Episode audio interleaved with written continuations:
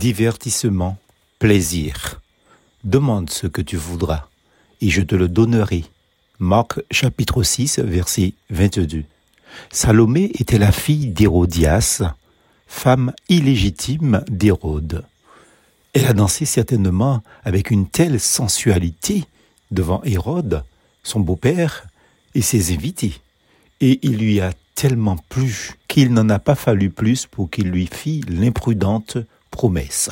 Demande ce que tu veux. Proposition vite regrettée, car elle ne demanda rien moins que la tête du prophète Jean-Baptiste, influencé par sa mère, qui voulait en finir avec l'homme de Dieu, car ses prédications la dérangeaient. Ne voit-on pas aisément nos contemporains prêts à donner ce qu'ils ont de plus précieux, cette partie immatérielle qu'est leur âme, l'essence même de leur être L'homme est prêt à perdre son âme en échange d'un peu de plaisir, d'amusement, de divertissement. C'est ce qu'on appelle l'hédonisme. Cette doctrine, cet enseignement philosophique dont l'élément fondamental est la recherche du plaisir à tout prix comme principe et fin suprême de la vie. Comme on le dit dans ma langue matinichaise, après rire, c'est plairer. Après le rire, les pleurs.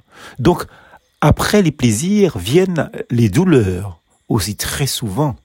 Le peuple d'Israël n'était pas en reste en ce qui concerne la recherche du plaisir, soi-disant qu'il venait d'accomplir un culte avec des rites spirituels en faveur de l'Éternel.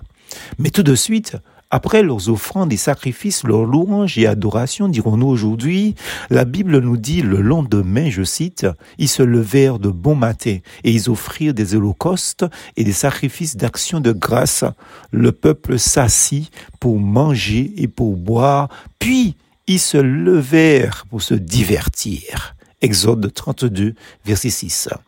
L'apôtre Paul alerté par l'attitude des chrétiens de Corinthe, avertit expressément les frères et sœurs de cette Église en leur rappelant ce récit du livre de l'Exode par ses propos. Ne devenez pas idolâtres, comme quelques-uns d'entre eux, selon qu'il est écrit, le peuple s'assit pour manger et pour boire, puis ils se levèrent pour se divertir. 1 Corinthiens 10, verset 7. Car le réveil vient toujours, et il est terrible. C'est un avertissement pour ceux qui ne pensent qu'à la satisfaction de ressentir quelque chose de sensuel dans le cadre même de vie d'église locale, le plaisir spirituel dans la louange par exemple, ou transformer l'église locale en une sorte de société de divertissement pour attirer les âmes.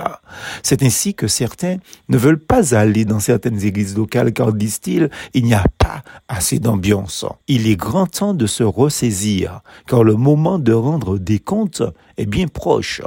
Est-il encore besoin de le dire? L'actualité n'est-elle pas parlante?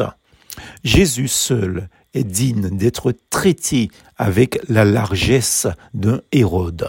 Lui seul est digne qu'on lui dise Demande, Seigneur, ce que tu voudras. Jésus n'a pris aucun plaisir dans les coups, les crachats, les injures, les fouets et sa mort sur la croix du calvaire pour nous, car lui seul s'est donné tout entier au prix de souffrances indicibles et jusqu'à être crucifié pour nous accorder le pardon et la vie véritable, éternelle. Si nous l'avons compris, comment ne pas prendre en retour la décision de lui donner tout ce qu'il souhaite? Or, ce qu'il demande, c'est notre cœur. Si nous l'aimons, le reste perdra tout son éclat et rien ne sera difficile à lui donner par-dessus, car sur la terre, le vrai plaisir n'est qu'en Dieu. Psaume 73, verset 25. Plus fausse en Jésus.